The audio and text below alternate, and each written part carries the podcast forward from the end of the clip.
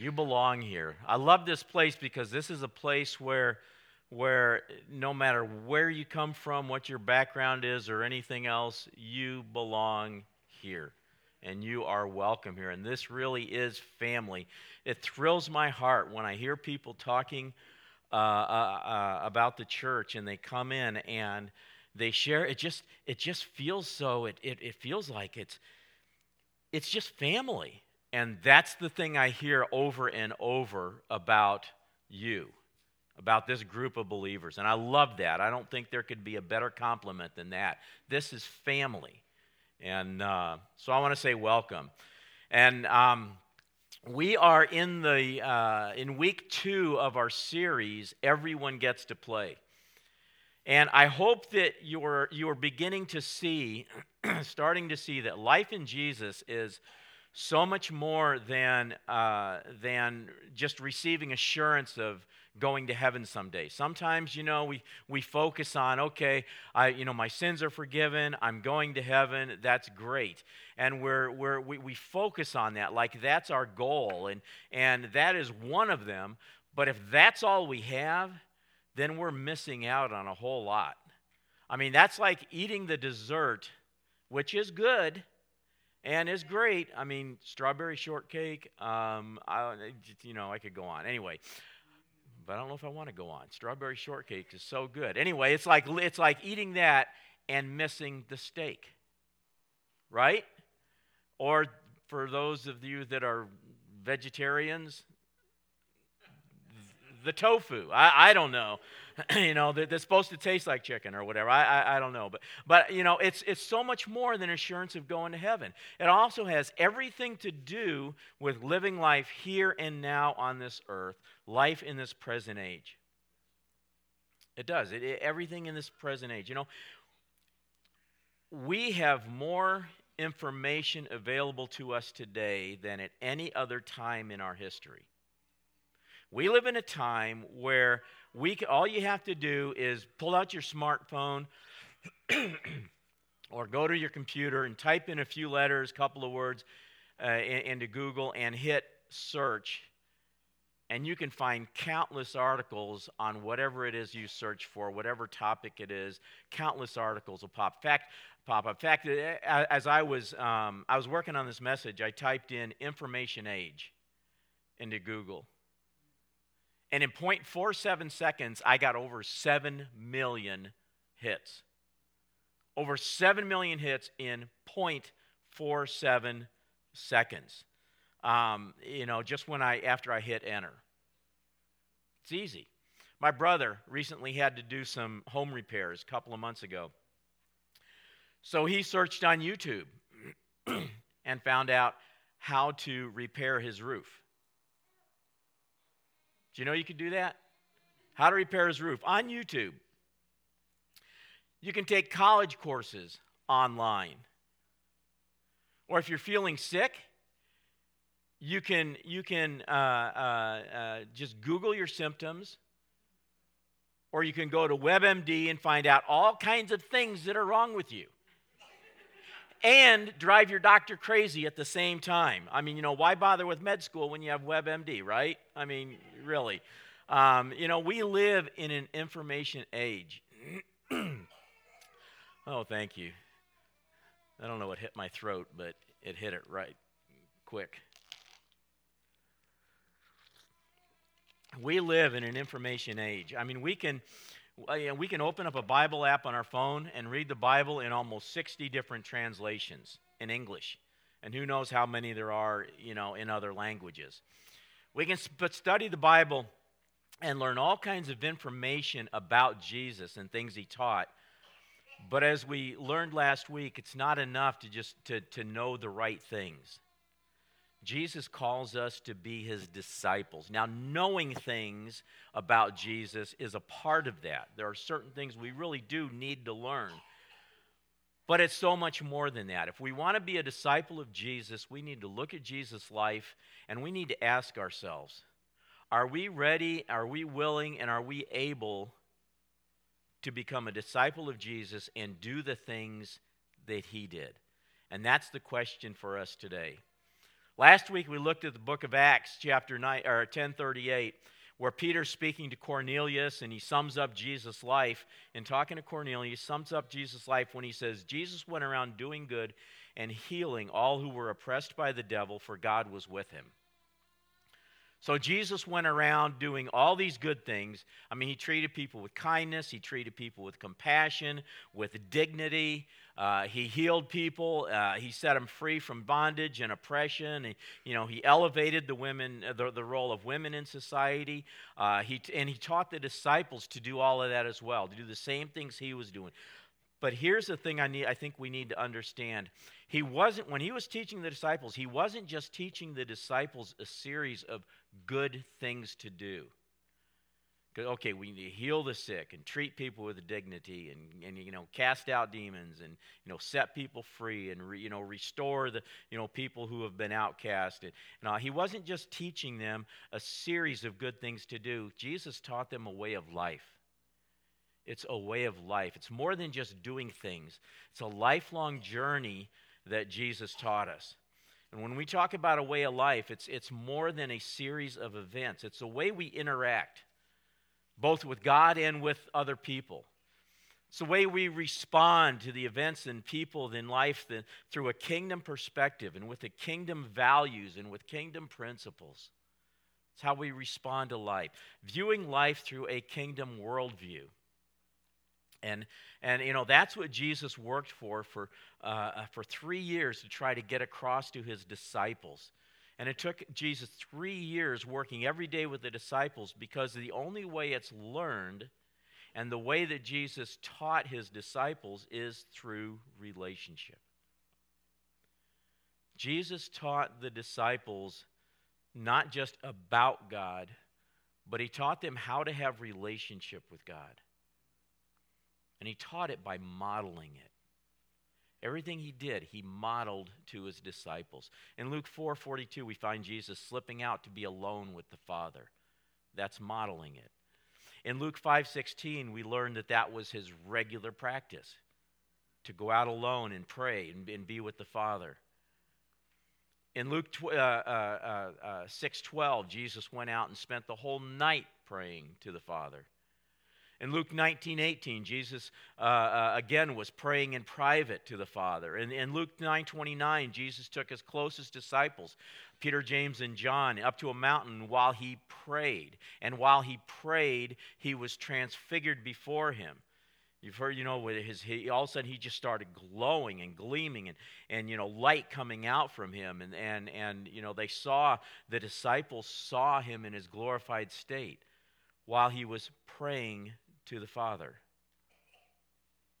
All this time, the disciples, you know, they keep seeing Jesus going off and spending time with the Father and praying to the Father, and and, and that uh, they're, they're, they're all, and all that time, then they see him come back and he's and he's healing the sick and he's raising the dead and he's casting out demons. All of those things are things which flowed from his relationship with the Father. I mean, the Bible tells us that Jesus only did what he saw the Father doing. He only did what he saw the Father doing. So, so you know, Jesus, when he went to be with the Father, he was learning what the Father was doing, what he was wanting to do, and then Jesus came and he did those things. I think that's where he got his marching orders for the day. Okay, today this I'm going to lead you this way. I'm going to do that. And I think a lot of times if the Father just just showed him ahead of time what he was going to do, and other times just because of the relationship he had, Jesus would be walking along, and all of a sudden you'd hear the Father speak and say, "Okay, this is this is the person whose life I want you to touch." This is a person who I want you to, to spend some time with and, and, and to minister to. It, everything he did flowed out of his relationship with the Father. And then he taught, he gave the disciples power to do the same things that he was doing.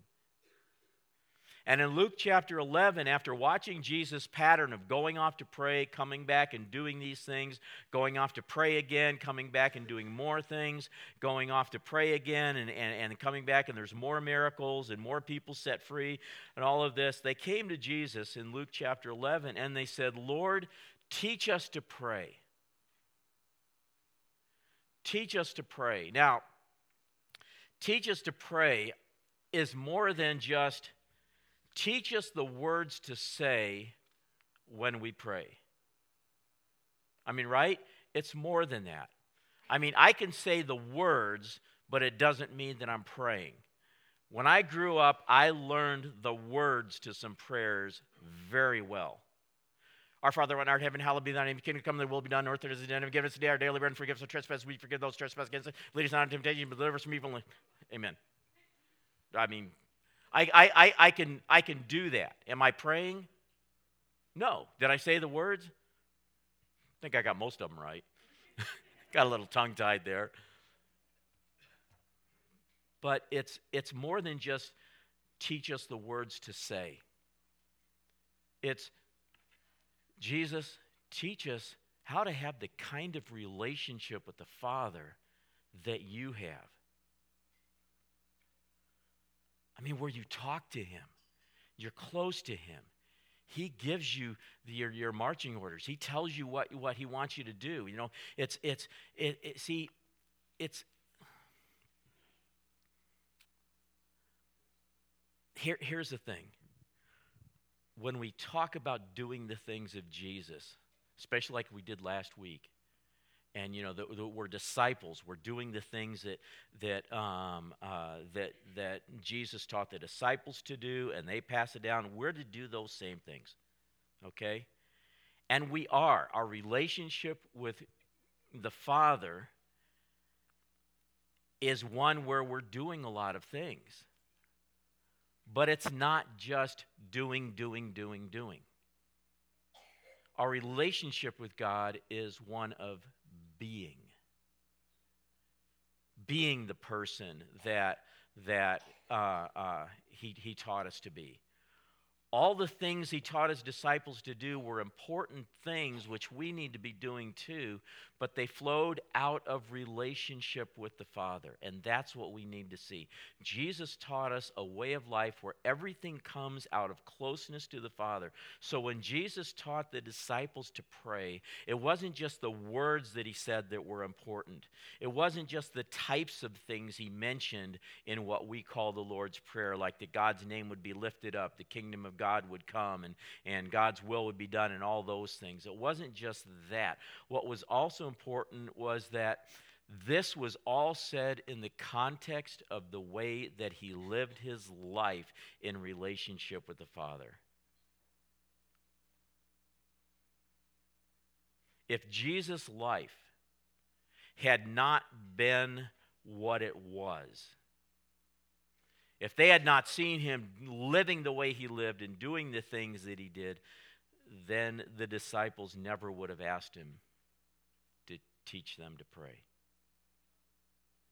Because it was the impact of his life lived in relationship with the Father that caused them to say, We want that too. That thing that you're doing. I mean, when you pray, it's different when, than when others pray. We want to have that kind of relationship with the Father. Jesus' prayers were an outflow of his life of faith, trust, and relationship with God. And and you know, Jesus took this band of men from all different backgrounds. I mean, you had fishermen, you had a tax collector, you had a zealot, you know, uh, all different backgrounds and he taught them a different way of life. And it was a way of life that, that looks at life differently and that lives life differently than everybody else around them It was a simple life, uh, uh, or a simple life of, of faith, trust, humility, and relationship with God. He told his disciples in Matthew 18 3, said, Truly I tell you, unless you change, you become like little children, you'll never enter the kingdom of heaven. That is not something that the people around them were all trying to be like children with humility, where social status isn't what matters, but relationship is. I mean, what matters to a child is who's family with him, who is family with him, not how important a person is. They could care less about how important a person is, but they care deeply about who they call family and who calls them family. Second thing about being a disciple, I think we need to understand is that by calling you and me to be his disciples, what Jesus is doing is he is extending his ministry. He extends his ministry through us. If you were here last week, you remember uh, we referenced this passage in Luke 10. The Lord now chose 72 other disciples and sent them ahead in pairs to all the towns and places he planned to visit. These were his instructions to them The harvest is great, but the workers are few. So pray to the Lord who is in charge of the harvest. Ask him to send more workers into his fields. Now go and remember that I'm sending you out as lambs among wolves. Don't take any money with you, nor a traveler's bag, nor an extra pair of sandals, and don't stop to greet anyone on the road. Whenever you enter someone's home, first say, May God's peace be on this house. and if those who live there are peaceful, the blessing will stand. If they're not, the blessing will return to you. Don't move around from home to home. Stay in one place, eating and drinking whatever they provide. Don't hesitate to accept hospitality because those who's, who work deserve their pay. If you enter a town and it welcomes you, eat whatever is set before you. Heal the sick and tell them the kingdom of God is come near is, is near to you now. But if a town refuses to welcome you, go out into the streets and say, We wipe even the dust of your town from our feet to show that we've abandoned you to your fate. And know this the kingdom of God is near. When Jesus ministered to people, a lot of people experienced the kingdom of God. When the multitudes were fed, when the lepers were cleansed, when anyone was healed, when anyone was set free of demonic oppression, Jesus, uh, uh, uh, uh they, they were experiencing the kingdom of God. They were experiencing the kingdom of God coming in power. And when the kingdom of God came, people responded in different ways. Some people rejected the message outright. They came with the message, bringing the message of the kingdom. They didn't want to hear it, didn't want anything to do with it. Others received it with joy. And still others not only received it,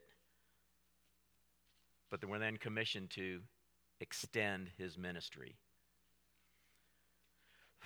How many are familiar with um, who John Wimber was? Hmm. Several, several are not. John Wimber is a man uh, that God uh, powerfully touched his life. Uh, he was in the uh, music industry in the early 60s. With, uh, in fact, he was a band with a, a band called the Righteous Brothers, which I kind of think is really funny. You know, anybody remember the Righteous Brothers?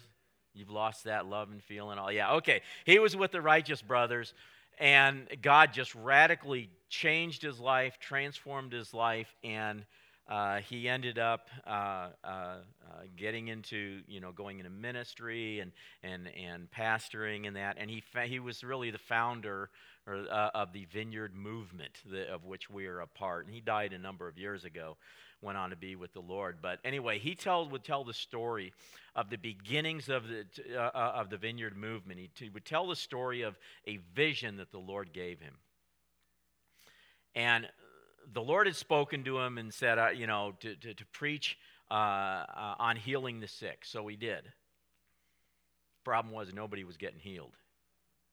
And he got kind of frustrated with that. Week after week, nobody got healed In fact, a lot of people just got worse, you know. And he's he's uh, talking to God about it one time, and and and and you know, said, "What is this?" And and God spoke very clearly to him and said, "Preach my word, not your experience." Preach my word, not your. So he continued to preach, as God had told him to, on healing, and then, but nobody was getting healed until one day, he was called to uh, to come and pray for a woman who uh, was just really sick. Husband had to go to a new job, so he couldn't stay home. The wife was really sick. They called and and you know called him and said, "Could you come over and pray with for my wife? I gotta you know go to my new job, and my wife's sick. I can't leave her, and and all of this." And he goes over there. He mumbles some kind of you know prayer. You know she's in bed and she's just like you know looking like a wreck.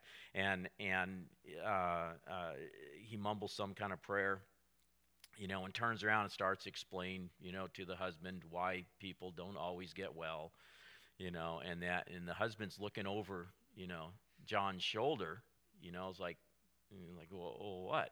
He turns around. She, the wife, is up, out of bed, hair combed, robe on, you know, totally well.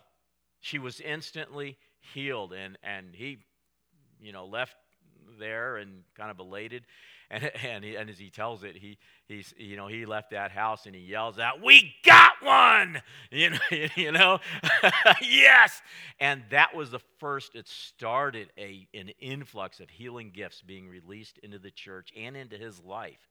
You know, he had a real ministry where, where uh, that happened frequently, not all the time, but frequently in him and throughout the church and throughout the vineyard uh, uh, movement. Well, but back to the story he as as he left the family's house um, after the wife was healed, he saw a vision, very clear vision in his mind, and uh, I want to read that account of that vision as told by his wife Carol a number of years later, and uh, I've heard him tell this several times. So you know, it's this is how it was.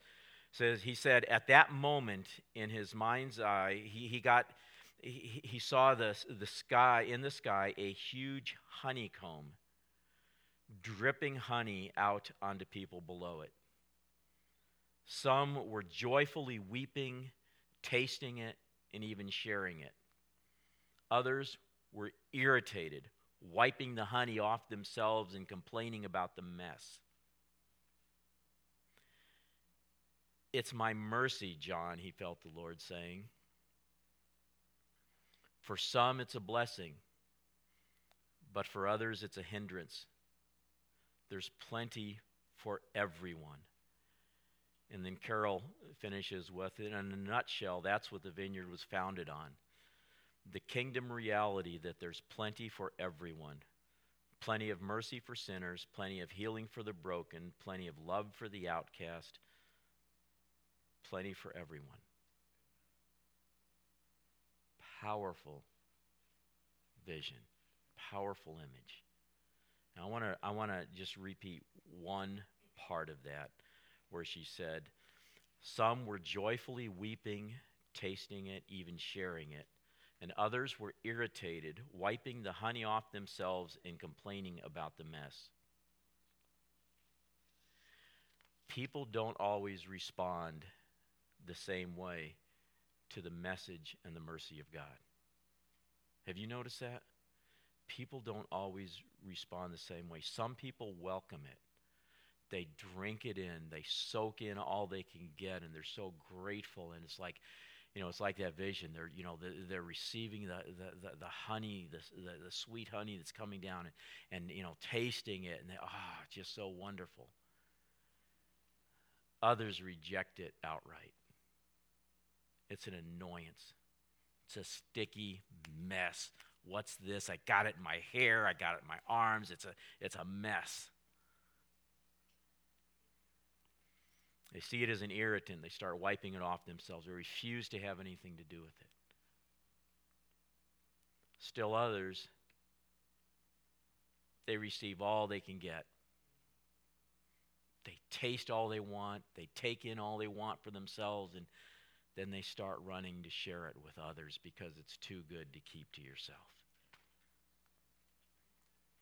See, that's what God's plan is that we would receive the message of his kingdom the message of his love, the message of his mercy, the message of his grace, the message of, you know, the freedom that we have in him and the redemption that we have in him.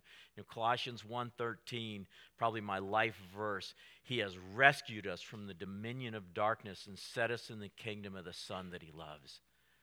Because that's what he did with me. And we can stand here and we can talk all we want about the love of God and the goodness of God and the grace of God. And, and it means absolutely nothing until we take it and taste it for ourselves. And once we taste it for ourselves, then we want to share it with people around us.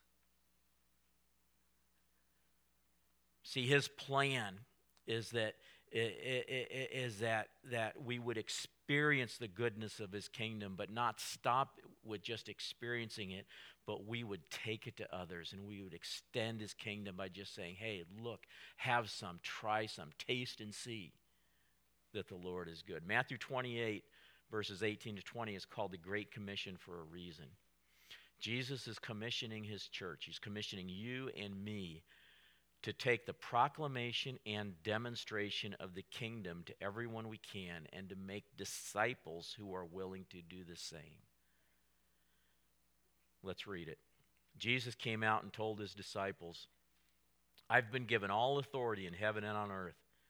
Therefore, go and make disciples of all nations, baptizing them in the name of the Father and the Son and the Holy Spirit, teaching these new disciples to obey all the commands I've given you. And be sure of this I'm with you always, even to the end of the age. So you don't have to worry you're doing it alone because he says, I'm with you always. See, Jesus started with 12. Then he sent 72.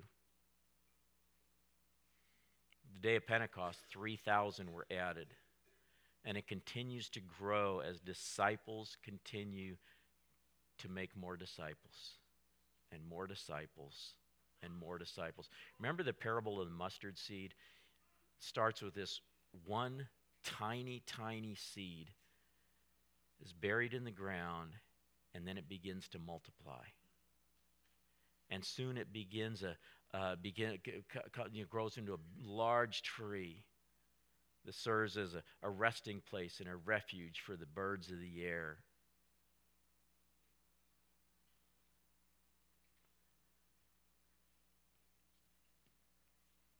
That's how the kingdom of God grows on earth.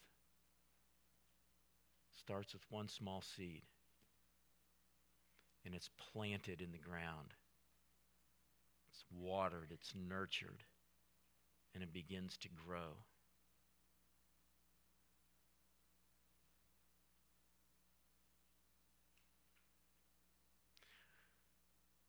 That's us. That's us. Small seed. Kingdom is, is, is, is, is planted in us, and then we begin to grow. That's how it works for us. As we're nurtured, as we're watered. See, you can plant something in the ground and it come up like grow a little bit or you can nurture it and care for it and get much fruit. Richie knows about this. A couple of years ago, you planted some potatoes, and you had some little ones helping you plant those potatoes, right? And the deal was you put the what the eye of the potato is that how you plant it or whole potato? Okay, because I've never seen a potato seed, you know. but anyway, until I didn't grow up on a farm.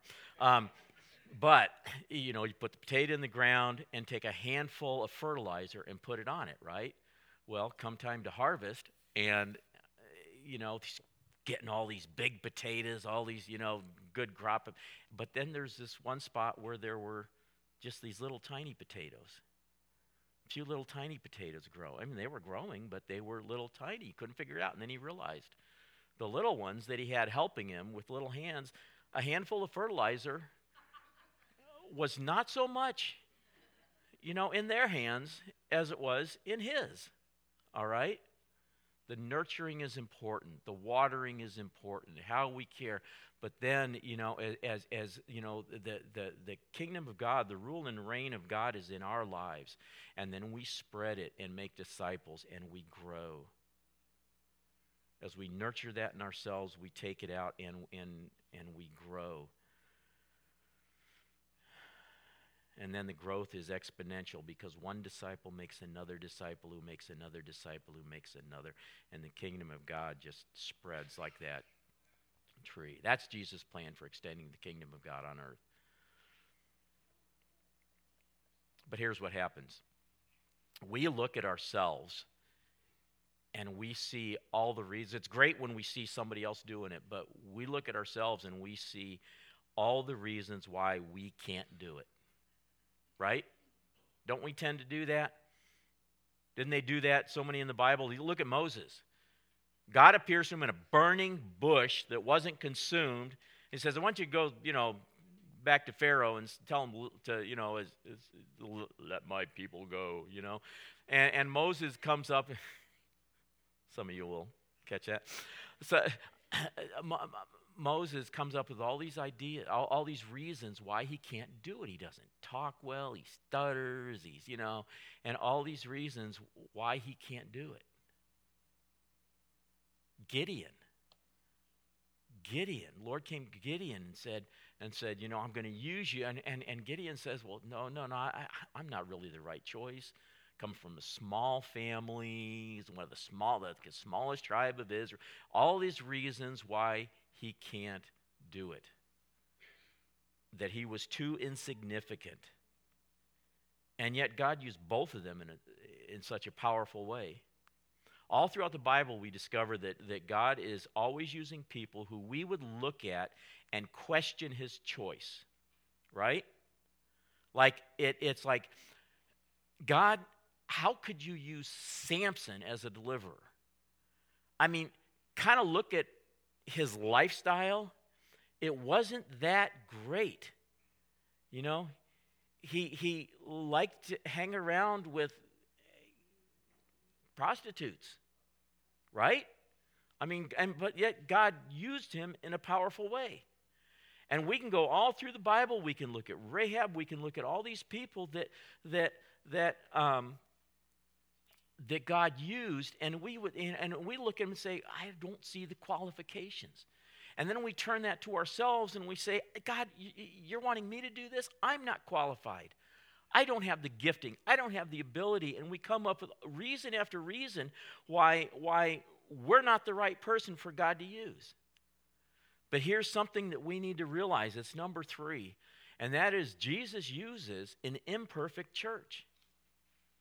He uses an imperfect church. In 2 Corinthians 5, Paul's explaining that Christ died for us, and, and in, so doing, he paid the penalty for our sin, and he's given us new lives, and therefore we are no longer living for ourselves, but for God.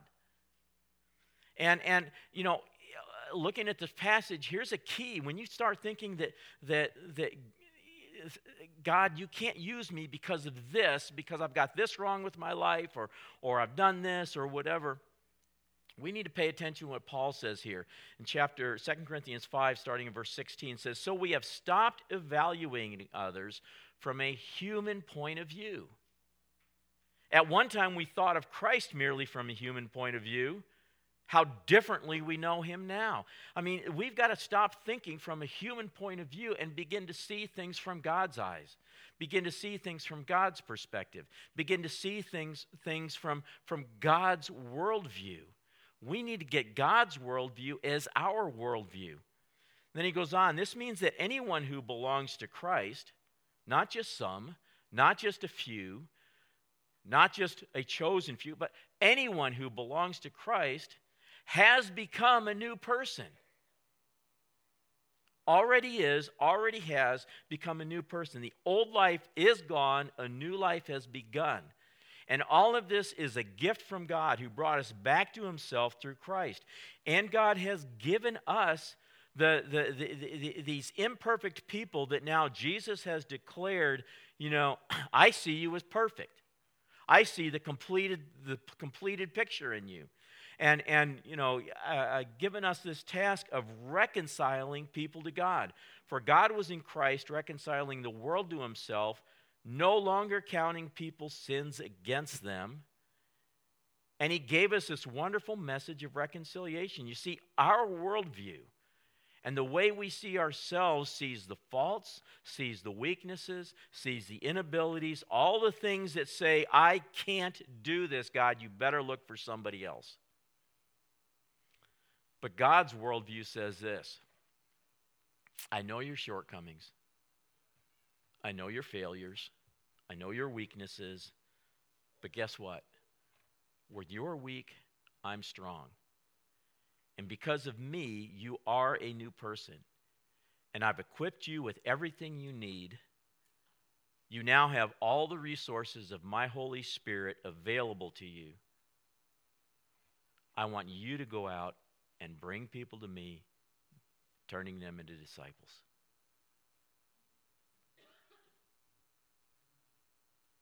See, we're just saying, use me.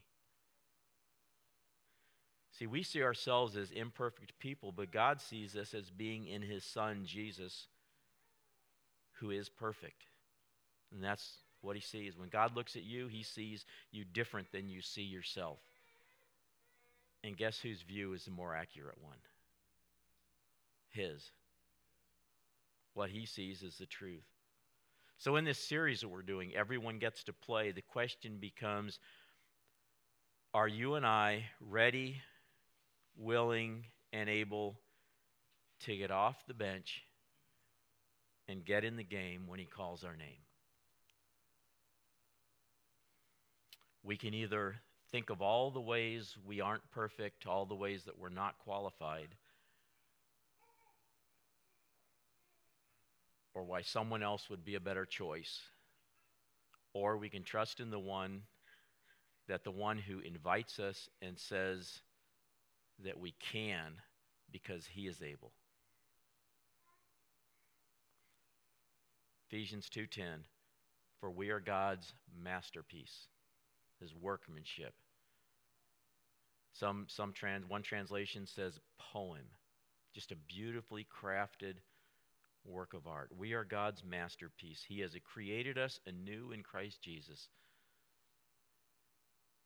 so we might be able to do the things He planned for us long ago. Is that what it says? No, He's created us. He, he's created us anew in Christ Jesus, so we can. We can. I can. You can. We can do the things He planned for us long ago. We can do it. The question is, will we? Will we trust that God knows what He's doing when He's called you and me to be His disciple? And we will we learn His way of life and say yes to extending His ministry?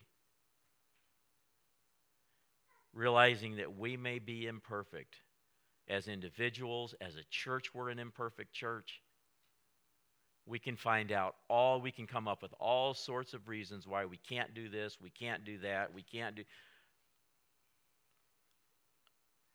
But Jesus says, yes, you can do it. And I'm calling you to do it.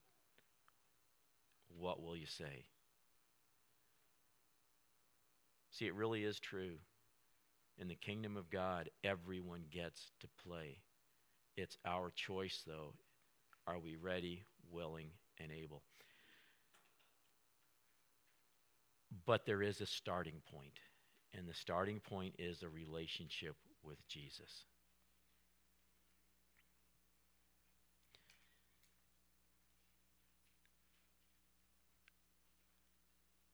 If you don't have a relationship with Jesus and you would like to start, you can do that today. This is what I want. Everybody close your head, your, your close your heads. Okay. See, God uses imperfect. A perfect example right here. Perfect example of imperfect. Um, close your eyes and bow your heads. The, the point of this is not to point anybody out. It's not to, you know, we're not going to have you stand up in front of everybody and, and all of that. It, it, it's just a question for you right now. If you don't have a relationship with Jesus and you want to start one, He's asking you right now. All you got to do is respond just by saying yes. And as a show of that yes, I just encourage you, just lift your hand up right now, right where you are. Yes, anyone else? Yes. Anyone else? Okay, put your hands down.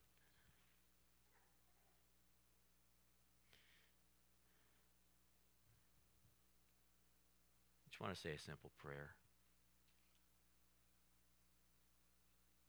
We're going to pray this. We'll pray it together. And we'll just let Jesus take it from there. Jesus, I want to know you.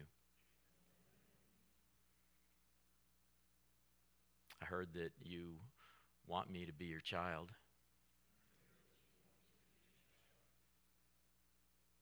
So I want to be a part of your family. I want to know that I belong to you.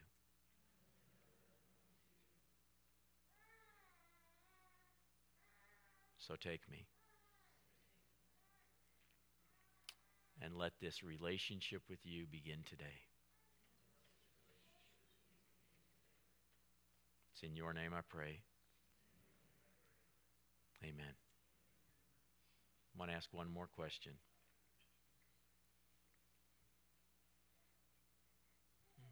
And I realize so many people here are um, ready, willing, able, and, and, and making steps and becoming a disciple who, you know, and, and, and is, is, you know, work, walking it out, walking it out.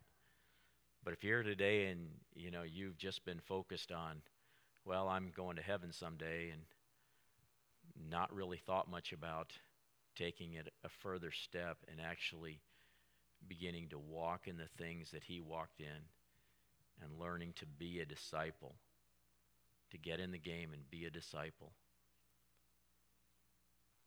But there's something in you now that's saying, I want that. That's what I want for me. I'm ready and I'm willing, and God, if you make me able, I'll do it. If that's you, again, with eyes closed, just raise your hand right where you are. Yeah. Yeah. Thank you. Okay, let's pray again.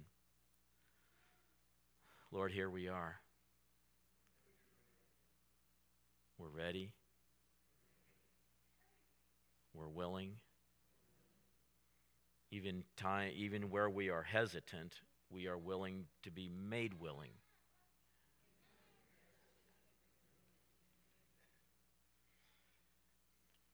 And by your holy spirit we are able.